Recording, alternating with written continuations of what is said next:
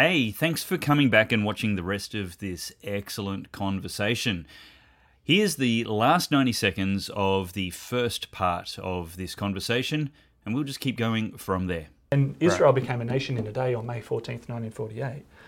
And two things happened. Post-millennialism... All the pre-millennialists went, see? Essentially. And a lot of people who were skeptics, cynics or otherwise interpreting prophecy went, maybe you have a point. Well, not as much as I'd like as a pre-millennialist. They're still staunch millennialists and great, once again, great friends of mine, and we joke likewise, around. And likewise, great friends of mine. Love you all. Yeah, and people I respect, great theological thinkers as well. Yeah, I think no less of them. We diverge on our interpretation here, but let me just give you a couple of examples. Let me just talk about the logic of this. So, in regards to Bible prophecy that supports Israel, Antichrist will make a 7-year covenant with Israel, Daniel 9:27. Now, if Israel's not a nation, that prophecy can't come to fruition. So either you've got two options here, allegorize it or say it's already happened. And there's just no evidence that it's already happened. So the only other way is to allegorize it into some sort of spiritual meaning. Antichrist will invade Israel and desecrate the temple. Now, Jesus himself said this in Matthew 24. This is a prophecy that even Jesus made. So now you got to say, well, was Jesus wrong? Because you even think about what we talked about before. Some people are saying that the people in Israel now are not real Jews. May all that you stand for and that we stand for be preserved under the providence of God for the happiness of mankind. The trouble is caused by unthinking people who carelessly throw away ageless ideals as if they were old and outworn machinery. But it is the values of individual liberty, equality before the law, and the supremacy of people over the state to which we can always with confidence return as a powerful and uniting force. Australia is not a secular country. It is a free country. Can you read that verse for me? Matthew 24, 15 to 20. We can look it up. Okay, so this is part of the Olivet Discourse. So the Olivet Discourse, this is a response or an answer that Jesus gave to four of his disciples that asked him specific questions around the end times. When will you come? What will the sign of your coming be? What's going to happen in the end? And Jesus gives this long, the longest answer to any question that he gave. That's interesting. And it's the second longest sermon. This is only second to the Sermon on the Mount. Yep. The Olivet Discourse is the longest answer to a question, and the second longest discourse that Jesus gave. Okay, so in verse 15, stopping at verse 24. Sorry, 15 to 20. 15 to 20. So Jesus said, when you see the abomination of desolation spoken about by the Daniel the prophet, standing in the holy place, let the reader understand. Then those in Judea must flee to the mountains. The one on the roof must not come down to take anything out of his house, and the one in the field must not turn back to get his cloak. Woe to those who are pregnant and to those who are nursing their babies in those days. Pray that your flight may not be in winter or on a Sabbath, for then there will be great suffering, unlike anything that has happened from the beginning of the world until now, or will ever happen. I actually read up to verse 21. So context is key, right? As we always say. Jesus is being asked a question here by Jewish people about specific Jewish landmarks, being the temple, and a national security briefing on how this is all going to wrap up. And in the context of a national Israel, including national landmarks of Israel, the temple, Jesus responds to the inhabitants of that land, including Judea, the abomination of desolation, which is a specific historical reference to a national Jewish tragedy that happened several centuries earlier. My question is, if the Jews in Israel aren't real Jews, who are these people building the temple? Who are these people that Jesus is referring to living in Judea? Is this a prophecy that Jesus is giving to Arabs living in that time? Like the logic breaks down. Well, let me read the translator's notes here. In notes on the phrase abomination of desolation. The reference to the abomination of desolation is an allusion to Daniel 9:27. though some have seen the fulfillment of Daniel's prophecy in the actions of Antiochus IV, or a representative of his, in 167 BC, the words of Jesus seem to indicate that Antiochus was not the final fulfillment, but that there was, from Jesus' perspective, still another fulfillment yet to come. Some argue that this was realized in AD 70, while others claim that it refers specifically to Antichrist and will not be fully realized until the period of the Great Tribulation at the end of the age. Compare Mark 13:14, 19:24, and Revelation 3:10. Yeah, and so let me just sum up basically what that's saying is either you've got a couple of options here. Either Jesus was only speaking historically and that there's no future fulfillment in his words, that the question that they asked about the future, Jesus answered with an answer from the past, or the preterist position or partial preterist, which is historical, essentially a position that says that all prophecy has historically been fulfilled, was fulfilled in 70 AD, which then causes a whole bunch of other timeline problems, particularly none less than the timing of the authorship of the book of Revelation. You got to somehow fit the authorship of Revelation before 70 AD if Jesus' prophecies were fulfilled in the destruction of the temple. Or the last position, and increasingly I think more logical, with the birth of the State of Israel, the fact that Jerusalem is now the capital, the fact that now the American embassy is in Jerusalem, the only other piece of the puzzle we're really waiting on is that declaration for the rebuilding of the temple, which essentially is, you know, for all intents and purposes going to be, I would suggest, part of the Antichrist deal. And you know Israel. What, I asked the question before generously, saying I was, advocating for the devil's position on this, and that was, how are we not interpreting scripture through experience, prophecy? But that's the entirely appropriate thing to do with fulfilled prophecy. Oh, absolutely. Not with unfulfilled prophecy, as opposed to those, early church fathers who go, well, where is he? We must have read it wrong. That's interpreting through unfulfilled experience. But when it's seen and done exactly as was literally predicted. Yeah, I mean, I'm not saying that we should never interact headlines with prophecy. It's just you've got to get the cart before the horse. Yeah. Or you've got to get the horse before the cart, I should say, insofar as... And Jesus said to do that. Yeah. He said, read the weather. Exactly. And he rebukes the Pharisees for not doing that. Yeah.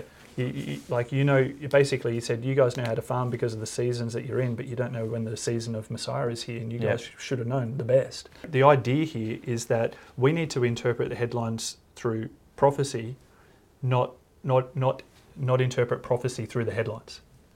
So when we see these things unfold, we don't shape our biblical understanding by the headlines. We shape our worldview, including the headlines, based on what we know God has already spoken on it. Yeah. So one of the criticisms of the faithfulness of God's covenant to Abraham, the enduring covenant to Abraham, one of the criticisms of that would be that the 1948 creation of the modern state of Israel was not the fulfillment of the Valley of Dry Bones prophecy. Yet... Here's a syllogism that can be applied to this, and that is that in Scripture we see it saying, whatever door God opens, no man can close. Whatever door God closes, no man can open. And so you can apply that same logic to whatever God scatters, no man can gather. And God scattered Israel. And also what God has gathered, what God has scattered, only God can gather, and that if you know this about God and the things that God does, then it can only be God. The Jews can't regather themselves from the diaspora, although there was always a Jewish population in Israel all throughout the diaspora. Only God could regather them. No human could supersede his sovereignty. I think to call anything but the formation of the modern state of Israel anything but a complete miracle of God, I think generously does have to have a healthy serving of some level of ignorance. To say that it was sheer willful ignorance. I think to say that the modern state of Israel was the result of political will amongst an alliance of nations is, first of all, historically inaccurate. Or a Jewish conspiracy. It's first of all, historically inaccurate because, for the most part, England and the United States mostly were opposed to that formation of the Israeli state that was outlined in the Balfour Declaration. And I mean, even Winston Churchill himself, essentially from that Balfour Declaration, he even took a crayon and carved up what was already declared in that was given to them and gave a big chunk of it over to Jordan and the Hussein family. So to say that, America and England, they had a couple of pre-millennialists in their political cabinet and they tried to basically make the Bible come to life and they, single-handedly steered the whole, nations to form this, I think is, at best probably, willful ignorance, because the Bible repeatedly shows us that God is sovereign over the nations.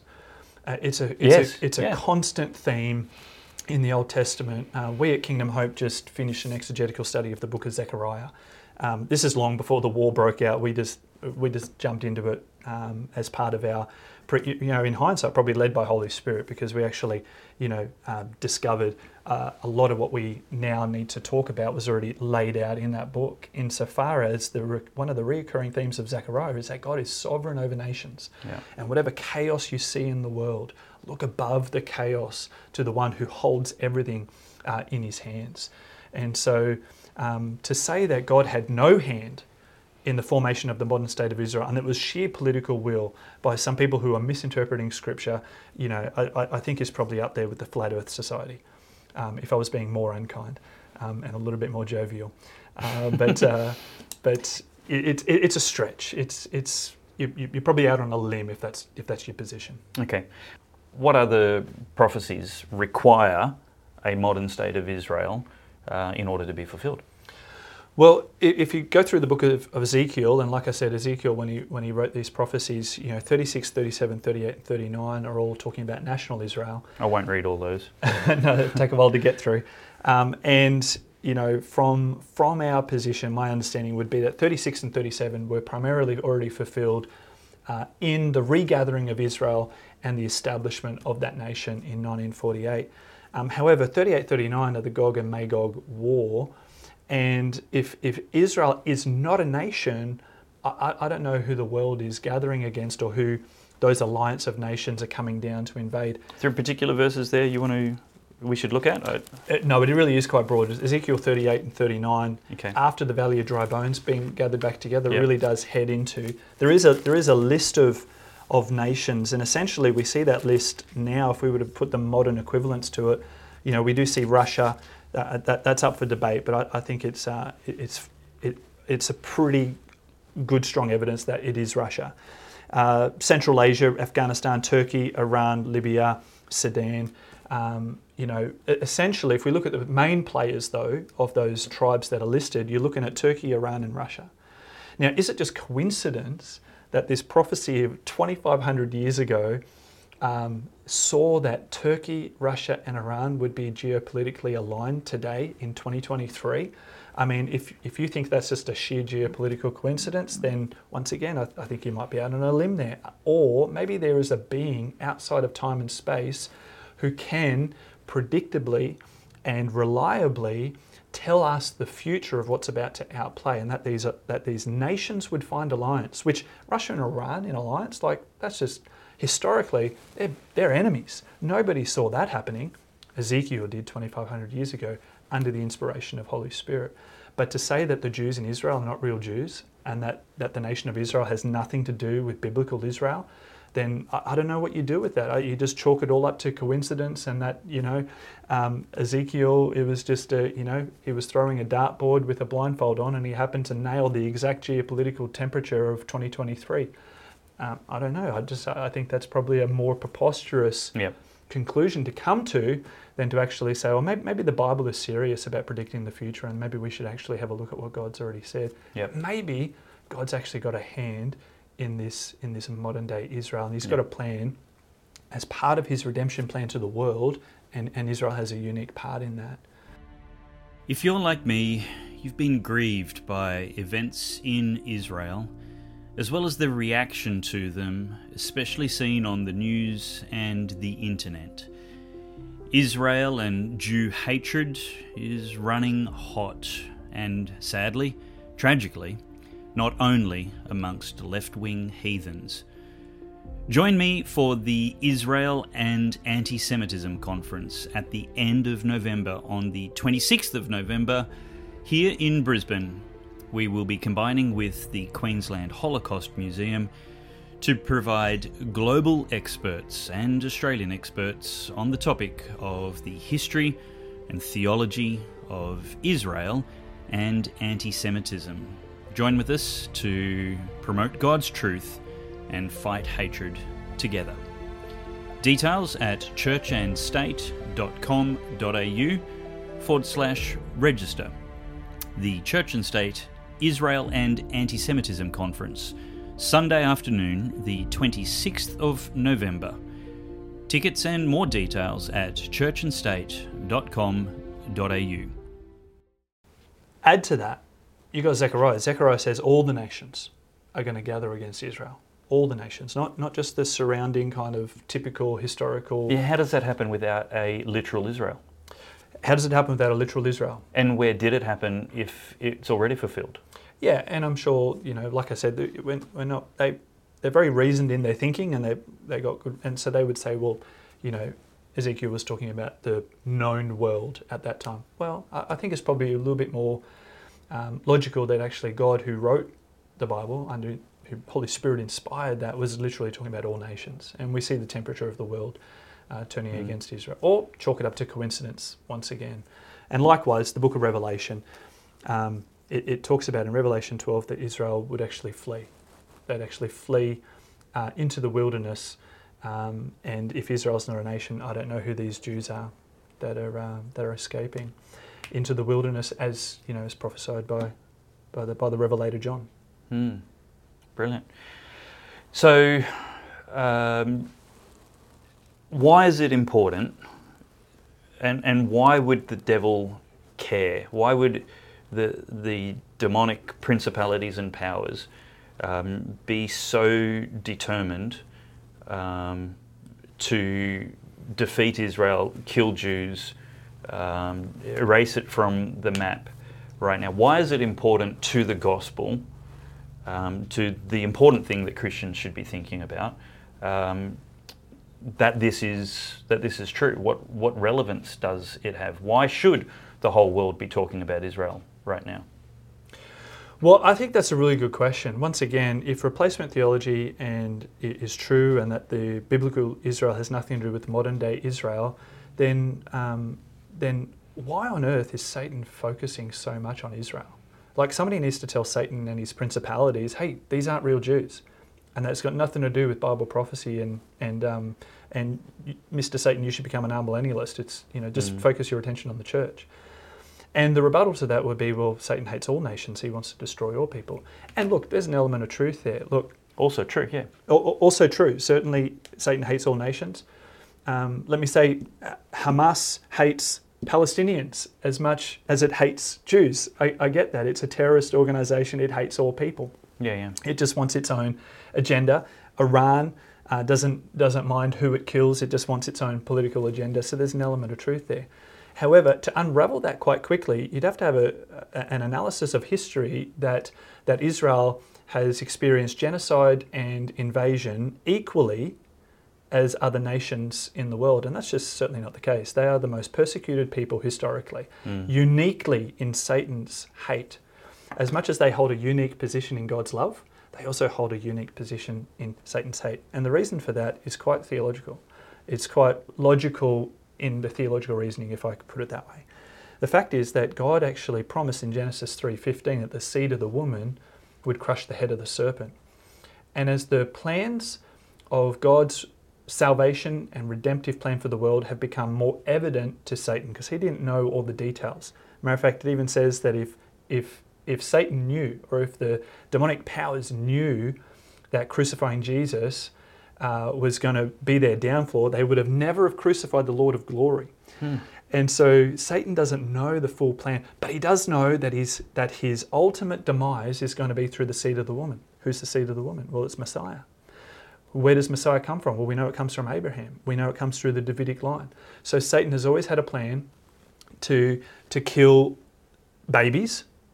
We see this in Egypt, Pharaoh. It was a demonically inspired plan to kill all the babies in Israel. Why? Because that's where Satan's demise comes from. It's from the seed of the woman. We see it again in Bethlehem, in Herod, that there's a king coming. But Satan interpreted that, oh, Messiah's about to be born. Quick, kill all the babies. It's also why there's a massive hatred against women. Wherever you see a nation more away from the righteousness of God, you'll see a more and greater depraved subjugation of women. The more that you get into a Christian Judeo worldview, you'll see a more of equal rights of women. You'll see personal liberties and freedoms of women, a valuing of women. Jesus valued women. He had, his first evangelist was a woman. There's an equal imago Dei in the woman and the man in the Christian worldview. However, as the plan goes forward, he's already lost the war through Jesus Christ and the plan of redemption.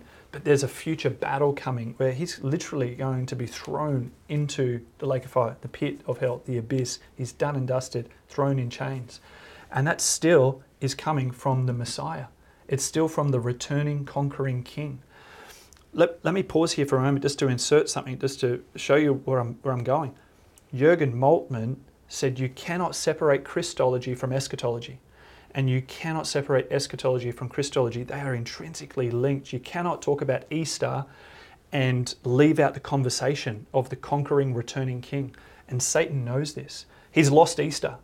He lost that war. There's now not only the firstborn, there's now the many. There's now not just one Christ, there's billions of Christians. So his only attempt now is to now focus his attention on destroying the conquering king Messiah that's coming back. And if you get rid of Israel, then you can at least delay, or at least you can Satan knows if there's no Israel, those prophecies can't be fulfilled. Right. Just like he tried to wipe out the babies in Egypt, wipe out the babies in Herod. If he can thwart the plan of the seed of the woman, the conquering king Messiah, then he can hang on to his power for another day, another month, another year.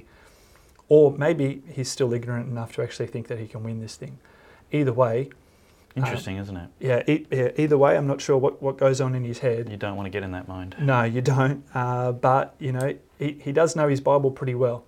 And he knows that an established state of Israel is a ticking time bomb on his reign of terror. Yeah.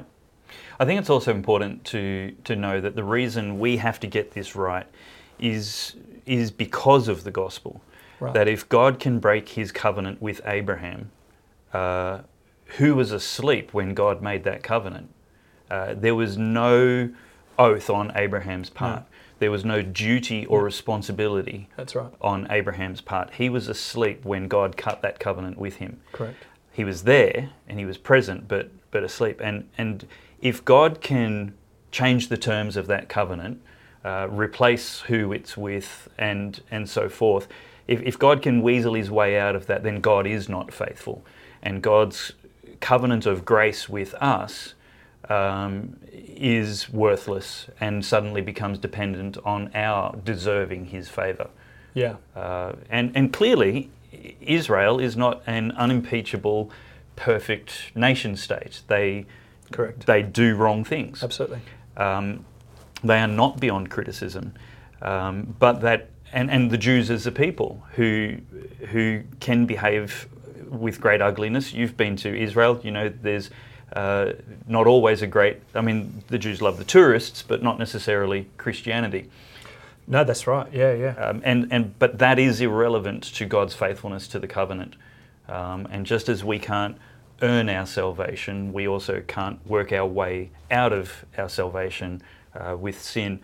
And that is, not that that's a license to sin, of course, always needs to be added, and that is because God is faithful, and we know God is faithful because he's a covenant-keeping God, keeping his covenant with Abraham, including the Holy Land, for 1,000 generations. Yeah, absolutely. And I think that's of primary importance for us as Christians to understand that if God can break his covenant with Abraham, then how much faith can we have in the second covenant? in the new covenant that he made with Jesus. Because it's a faith covenant. Abraham's was a faith covenant. It was grace that chose Abraham. He was a pagan, idol-worshipping... moon worshipper from Iraq. From Iraq. Yep. He was a complete pagan. But by grace, God chose him. He said, I'm going to make a nation out of you. And through you, all nations are going to be blessed. And part of this covenant is, I'm going to give you land. I'm going to make you a great nation. I'm going to give you land. It's going to be my land. And even in Ezekiel 36, God still, and even as late as Ezekiel 30, he's saying, it's my land. It's going to be on, it's going to be on permanent loan to you, but it's my land. I'm going to lease it to you. It's going to be your land, but it's mine. And those two promises are synonymous. Now, Abraham accessed that by faith, much like our covenant with Jesus. It's by grace we were chosen. It's by grace that we are saved, but we still got to access it by faith. Grace is available to everybody, but it's only those who access it by faith will actually receive the salvation of Jesus Christ. Yeah. And so if God can... This is in Hebrews, the Hall of Faith, Hebrews 11, where... Abraham's faith was counted to him as righteousness because he believed God. Yeah. Because he believed God would do what he said he would do, and that covenant is everlasting. Is everlasting. It's absolutely everlasting, and so we actually disqualify ourselves, from the Hall of Faith, from that kind of faith, at least that's in Hebrews 11, if we believe any less than Abraham did that God would keep his covenant. Yeah, and that word everlasting is the Hebrew word alam, and at times, and this is one of their objections to our interpretation, is that, the word alam, everlasting, was also used of the Mosaic covenant and also used of the Aaronic priesthood, and both of those came to an end. So if both of those came to an end, how come the Abrahamic covenant, which is also used with the word alam, everlasting, how come that hasn't also ceased? And it's a great question, and that word alam is dictated into what type of everlasting by the context of the surrounding passages and words, like most language. And when you study out the Mosaic and the Aaronic covenants and priesthoods, the everlasting and the use of that olam is different to the everlasting olam usage of the Abrahamic covenant. The Abrahamic covenant context of that use of the word elam really is, as far as you can go far back and as far as you can go far forward, almost with the premise and the concept of eternity in mind, that it is a truly, in the way that we would understand that English word everlasting, a fairly accurate way to describe the Abrahamic covenant as opposed to the Mosaic covenant, which, even though has been superseded, is still at large in play. Which is why Paul says, if you want to go by the Mosaic ways, you've got to do all of it. You break one bit, you've broken all of it. Let's have a look at the scriptures. Maybe we start wrapping up soon, but for those people who believe Jews have forfeited their role in the covenant, that they've earned their way out of it, maybe you can think of a better scripture to do this, and if so, let's look at that. But where does it say the gifts of God are irrevocable? Romans 11. Romans 11. Is that where do you think we should use scripture to say that theory's wrong, that this is an everlasting covenant and the Jews can't earn their way out of it, or is there a better passage? I think Paul is wrestling with this himself in this conversation and understanding and question of, if there's now a new covenant that's open to all Gentiles in the whole world, what's to happen to the Jew? And he starts out with our own rhetorical question, which Paul often does. It's part of his writings. He asks rhetorical questions and answers them. In Romans 11:1, he answers it himself. So if you read Romans 11:1, so I ask, God has not rejected his people, has he? Absolutely not. For I too am an Israelite, a descendant of Abraham from the tribe of Benjamin. Right. So he's like, I'm a Jew, so I'm now in Christ. And so obviously Jews can still be saved. It's just that now Jew and Gentile is saved in Christ and through Christ. So then, even though that's quite clear, which is very much... replenishment theology and premillennialism is on the same footing here, but if you go further down to verse 11 and read from there, you'll see that 25 to 27, you'll see that actually he goes deeper into the context and saying, no, actually the unique place that Israel has in God's plan of redemption is a gift, not only to the world, but it's a gift to Israel itself, and God's not taking that gift back. Mm. So 25 to 27 says, Romans 11:25, "For I do not want you to be ignorant of this mystery, brothers and sisters, so that you may not be conceited. A partial hardening has happened to Israel until the full number of the Gentiles has come in. And so all Israel will be saved. As it is written, the deliverer will come out of Zion, and he will remove ungodliness from Jacob. And this is my covenant with them when I take away their sins." Exactly. So even though it's a mystery, now let's define mystery. Mystery is something that was hidden, now revealed. And there's several mysteries. It's not like a mystery as in a Gnostic type of sense of, hey, it's an unknowable knowledge and only those who have secret powers can understand it. No, God always reveals mysteries. The church was a mystery. It was hidden in the Old Testament but revealed in the New. And part of this mystery that Paul's unpacking here in the election of the church, contrasting and compared to the election of Israel, because sometimes it's talking about the election of Israel, sometimes it's talking about the election of the church. These don't fight with each other, they coalesce with each other. They find unity in Christ, but they now coalesce in the overall plan of the redemptive salvation of God for all humanity. So verse 11 says, "I ask then, they did not stumble into an irrevocable fall. Absolutely not. But by their transgression, salvation has come to Gentiles to make Israel jealous. Now, if their transgression means riches for the world and their defeat means riches for the Gentiles, how much more will their full restoration bring?" So is this saying that the Jews are still the chosen people of God? Or is it saying that the opportunity to stay chosen is in joining the church, in joining, being located in Messiah, in Christ? Both. It's back to that theological, it's both. They do have a unique place in God. Did they have a side entry into salvation? No, it's only through Jesus that you can be saved. And so we need to be witnessing and evangelizing Israeli people. We need to be witnessing and evangelizing Jewish people, because without Jesus, they will go to an eternity without God. Mm. However, they also are God's chosen people. He hasn't unchosen them. He hasn't discarded them. Mm. If you go back to Jeremiah... Because he's a covenant-keeping God. He's a covenant-keeping God. And you know, think about perseverance of the saints just in the Jewish context. You know, and it's interesting that often those who hold to replacement theology will hold to perseverance of the saints. And I don't know how they reconcile those two positions. What's perseverance of the saints? That basically once saved, always saved. Ah. Yeah. So it's interesting that in systems of theology, both those things live side by side. But let's have a look what God says in Jeremiah 31, 35 to 37. Yep. Jeremiah 31, 35. "The Lord has made a promise to Israel. He promises it as the one who fixed the sun to give light by day and the moon and stars to give light by night. He promises it as the one who stirs up the sea so its waves roll. His name is the Lord of heaven's armies. The Lord affirms, the descendants of Israel will not cease forever to be a nation in my sight. That could only happen if the fixed ordering of the heavenly lights were to cease to operate before me. The Lord says, I will not reject all the descendants of Israel because of all that they have done. That could only happen if the heavens above could be measured or the foundations of the earth below could all be explored, says the Lord." Yeah, so basically God's saying, as long as the sun, moon and stars are still hanging where I put them, Israel will be where I put them as well. And that's as my chosen people. And so last time I checked, the sun's still there, it hasn't moved, the stars are still there, it hasn't moved, so it must mean that God's covenant hasn't moved either.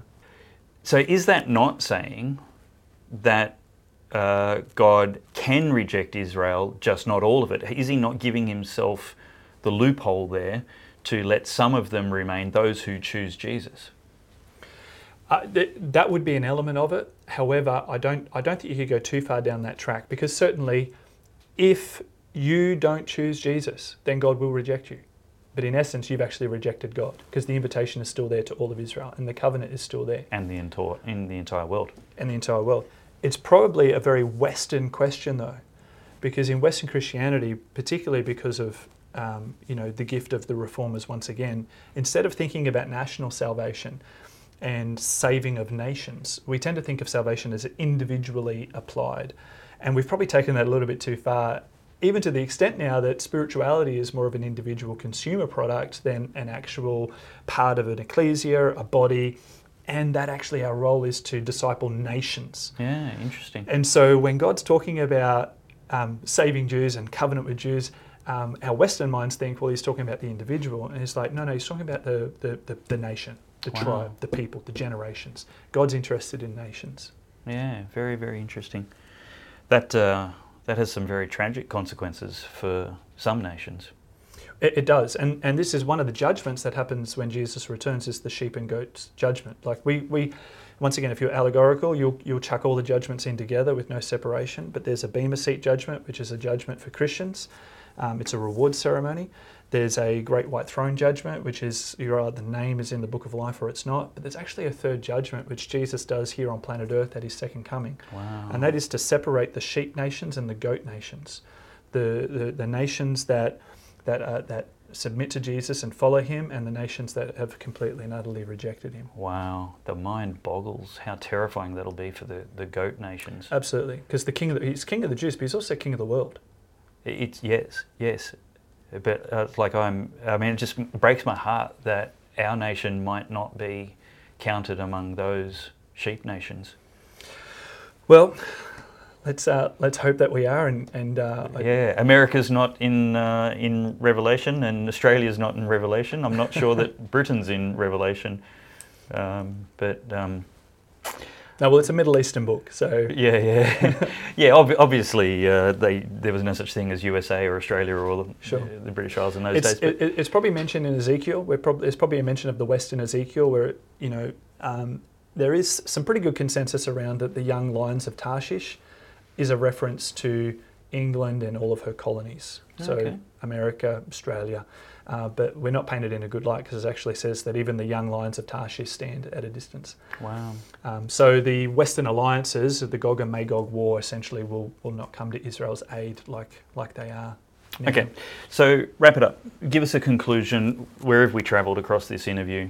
The prodigal son story is a story that we subscribe to ourselves, and that we have an affinity with, because we recognise that we were the ones that were dead and in our trespasses and our sins, and that we turned to God. And when we turned to God, what we actually saw was not us running to God, but actually God running to us, that he'd already made a plan through Jesus Christ the Messiah for us to come to salvation in and through him, that grace was always there for us to choose. All it took was a turning, and then God put a robe on us, shoes on our feet, a ring of authority on our hand. But I've got to say, before that story was ever about us, it was actually about Israel. And in historical context, Jesus told that story to the Pharisaical leaders in a Jewish community that was that son that was living in disobedience. And so if you want to place the prodigal son story in historical context, it's a story about national Israel. That they disobeyed God, that they were in trespasses, living in pig's mess, the most worst thing a Jew could ever do. The story of the prodigal son, the son left his father's house and went where? To the Gentiles? Yeah, he went off into the world. Which really could be talking about the diaspora. The diaspora, the idolatry, the complete and utter rejection of the father. As well as the spiritual condition, but even the physical location. Sure. But when the Jews came to their senses, when the son came to their senses, it was an invitation from Jesus to those Jewish leaders at that time before he was crucified, saying, "Hey, there's still time. Turn to God right now. Turn to the Father." And what you'll find is a loving Father standing there, wanting to put a ring of authority on your hand, a robe of righteousness over your shoulders, shoes of authority for you to walk in. Which there was always their birthright, and being a son, Israel being the son of God, which he does reference Israel as his son when he's talking to Pharaoh in Egypt, and that story was about the prodigal son. Now, if we are willing to understand the faithfulness, the providence, and the sovereignty of God to extend that invitation for us to be as far away from God as possibly one could imagine, living in pig's mess, and to turn back to the Father and know that actually that invitation to salvation, no matter what we've done, is still there for us because of His faithfulness, then why would we withhold that from Israel? Either individually, and sure, I don't think anyone would do that, but why would we hold it from them nationally? Why would we say, even if Israel as a nation turned back to God, that they would be utterly cast off and that there wouldn't be a loving Father standing there at the boundary of His property, wanting to run to His Son, embrace Him, fall on Him, kiss His neck, put a ring of authority, kill the fatted calf and celebrate because Israel had come home? I just don't see anything in Scripture, and I don't see anything in the character and the nature of God that permits such a verdict. Very good. So Israel is still Israel, Jews are still Jews, God is still faithful to His covenant with Abraham for His sons, His nation, and the Holy Land. Absolutely. And Jesus is coming back, and He will live, rule and reign in Jerusalem as King of the Jews. Jesus is Jewish, don't forget that. Not was Jewish. He didn't hand His passport in as He went up into heaven off the Mount of Olives. He's still Jewish. He's coming back to live, rule and reign, save His brethren from the surrounding nations that are coming to kill them in the Gog and Magog war and in the Revelation Armageddon war. He will be the one that saves His brethren. And when He lands on the Mount of Olives, He will live, rule and reign in Jerusalem as King of the Jews. But He's also coming back as King of the world, King of justice, King of mercy. And we will live and enjoy His joy everlasting. Amen. Very good. If you've got questions, comments, the conversation obviously can continue. If you would, then leave them in the comments beneath this video. If you would like to see more of this kind of teaching, then I can recommend Josh's annual conference, the Future Hope Conference. And if you subscribe to my newsletters, you'll be notified of them when that's available. You can do that at churchandstate.com.au, or you can also subscribe at DavePellowe.com to the weekly newsletters and updates. We'll let you know events that are happening in that weekly newsletter. Thanks very much, Josh. Been an absolute pleasure. Thanks for having me. Today, we need a special kind of courage. Not the kind needed in battle, but a kind which makes us stand up for everything that we know is right, everything that is true and honest. We need the kind of courage that can withstand the subtle corruption of the cynics, so that we can show the world that we are not afraid of the future.